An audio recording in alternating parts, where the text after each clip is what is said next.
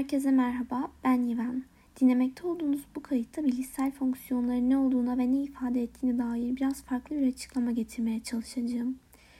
Bilişsel fonksiyonlar MBTI teorisinin temelini oluşturur ve Jung temelli ortaya çıkmıştır. İlk olarak arketipler olarak düşünülmüşler ve 8 taneler. T, F, T, F, Si, Ni, S, N. Yapacağım açıklamanın anlaşılması zor olabilir öncelikle. Çünkü MBTI kompleks bir sistem ve fonksiyonlar arasındaki ilişkiler de aynı şekilde kompleks. Amacım sistemi açıklamaya çalışarak başlamak. Çünkü sistemin ve fonksiyonların ne olduğunu anlamadan kendinizi de tipleyemezsiniz. MBTI teorisine de asla yeterince hakim olamazsınız. Asla anlamış da hissetmezsiniz. Bu nedenle fonksiyonları tanımlamadan yani fonksiyon tanımlarına ve açıklamalarına spesifik olarak giriş yapmadan önce fonksiyonların ne anlama geldiğini açıklamak istiyorum. Bilişsel fonksiyon nedir? Ne ifade eder? Nasıl bir şey bu? Fonksiyonların ne anlama geldiğini anlamadan fonksiyon tanımlarını okumak inanılmaz derecede kötü bir hata. Fonksiyon tanımları uğramanız gereken son duraklardan biri olmalı hatta. Fonksiyon nedir diye düşünerek fonksiyon tanımları okumaya giriştiğinizde kafanızın karıştığını hissetmeniz normal. Çünkü sistemin açıklamasını ve fonksiyonların sistemsel ilişkilerini bilmiyorsunuz. Bu yüzden temel kavramları açıklayarak giriş yapacağım. Elimizde başlangıç olarak üç temel kavram var. Axis, bilişsel fonksiyon ve sistem. Bunlar arasında nasıl bir ilişki olduğunu açıklamadan önce ne olduklarını açıklayacağım. Öncelikle bilişsel fonksiyonlar nedir için verebileceğim en iyi açıklama yalnızca tek bir kelime, dil. Bilişsel fonksiyonlar dil gibi bir araç, tanımsal kümeler, bir fikir ve bir konsept ifade ederler. Tıpkı farklı dillerde farklı ögeler kullandığınız gibi bilişsel fonksiyonları da aynı şekilde farklı ögeler olarak düşünmelisiniz. Matematiğin sayıları ve Türkçenin kelimeleri gibi fonksiyonlar da kendi ifade ettikleri konsept içinde farklı ögeleri temsil ederler. Fonksiyonları tanımladığınız zaman tıpkı Türkçe'de bir kelimeyi tanımladığınızda kelimenin ifade etmeye başladığı anlam gibi fonksiyonlar da anlam ifade etmeye başlar. Peki fonksiyonları tanımak ne demek? Nasıl tanımlanırlar ve tanımlanmaları neyi gösterir, ne işe yarar? Öncelikle bir tanım işaret ettiği şeyi her zaman eksik ifade eder. Bütün tanımlar belirli bir açıdan eksik tarif etme şekilleri denebilir ve kusursuz şekilde kapsayıcı bir tanım yoktur. En kapsayıcı tanım bile tanımlandığı, tanımladığı şeye eksik yaklaşır. Peki bu ne demek? Basit bir örnek üzerinden açıklayarak gideceğim. Elinizde bir elma olduğunu düşünün ve bu elmaya bakmaktasınız. Çevrenizde iki kişi daha var ve onlar da elinizdeki elmaya bakmakta. Sizden başka olan iki kişinin elmayı algılama şekilleri sırasıyla X ve Y olsun ve siz de elmayı Z şekilde algılayın. Mesela X algılama şekli elmayı Y algılama şeklinden biraz daha yuvarlak ve Z algılama şekli elmayı. Elinizde bir elma olduğunu düşünün ve bu elmaya bakmaktasınız. Çevrenizde iki kişi daha var ve onlar da elinizdeki elmaya bakmakta. Sizden başka olan iki kişinin elmayı algılama şekilleri sırasıyla X ve Y olsun ve siz de elmayı Z şekilde algılayın. Mesela X algılama şekli elmayı Y algılama şeklinden biraz daha yuvarlak ve Z algılama şekli elmayı Y algılama şeklinden biraz daha kırmızı algılayabilir.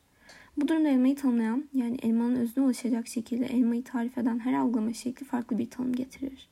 X, Y, Z algılama biçimlerine göre ortaya 3 farklı tanım çıkar. Ve bu tanımlardan biri birine göre elmanın özüne daha çok yaklaşmış olacak. Yani tanım daha kapsamlı olacak. Ve örneğin elma yuvarlak ise elmaya küp şeklinde demek kullanılan dilin olduğu çerçevede yani kullanılan dil bir sistem olduğu için kullanılan sisteme göre yanlış olacak. Doğruluk sistemlerin eş düzeyliliğine göre belirlenir. Elmaya küp demenin yanlışlığını yanlış tanımı her kullanışınızda algılarsınız. Tanımlanan işlevler tanımlanan değişkenle uyum göstermezse değişken çalışamaz. Bu ne demek? Şöyle düşünün. Elmaya küp dediniz ama elma aslında yuvarlak. Elmayı bir küp gibi belirli yüzeyler üstünde tutmaya çalışırsanız başarısız olursunuz. Elmayı bir küp olduğunu düşünerek bir zar gibi kullanmaya çalışırsanız kullanamadığınızı görürsünüz. Elmayı küp olduğunu düşünerek başka bir küp ile belirli bir yüzeyler arasında, yüzeylerin aralarında boşluk kalmayacak şekilde temas ettirmeye çalışırsanız temas ettiremezsiniz. Çünkü elma küp değil. Küp kelimesinin dil sisteminde işaret ettiği bir biçim var. Bir işlev var ve elma bu işleve uyum göstermiyor.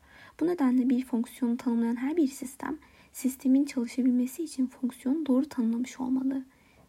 T fonksiyonunun F gibi tanımlayarak bir sistem ortaya koyulması yanlış olur çünkü T, F'nin tanımı ile sistemde işaret ettiği işleve uyum göstermez ve F'nin özü ile T tanımlanmış olan sistem yanlıştır. Şimdi ikinci temel terim. Aksis ne demek? Kısaca bir ilişki. Access denen şey bir bağıntı. A ve B arasında bir bağıntı tanımladığımı ve bu bağıntıya C bağıntısı dediğimi düşünün. İşte size access'lerin çalışma şekli. Ve tıpkı her kümeyi her kümeyle anlamlı şekilde ilişkilendiremeyeceğim gibi her fonksiyonda her fonksiyon ile anlamlı şekilde ilişkilendiremem. Yalnızca tanımsal açıdan uyumlu bir ilişki anlam ifade edebilir.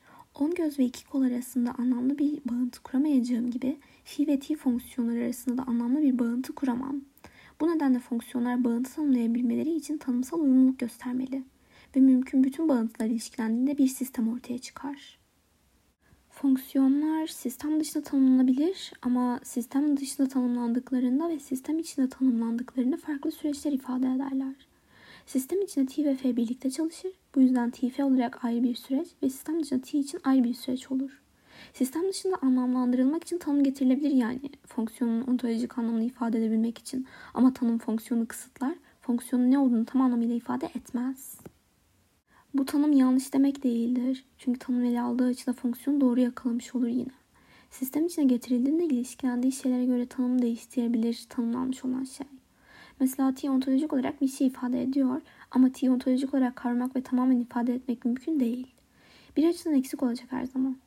Çünkü belirli bir bakıştan yaklaşılacak. Ben t eşittir x diye bir tanım getirirsem bu tanım sistem içine getirilince x artı y olabilir ve yine doğru olabilir.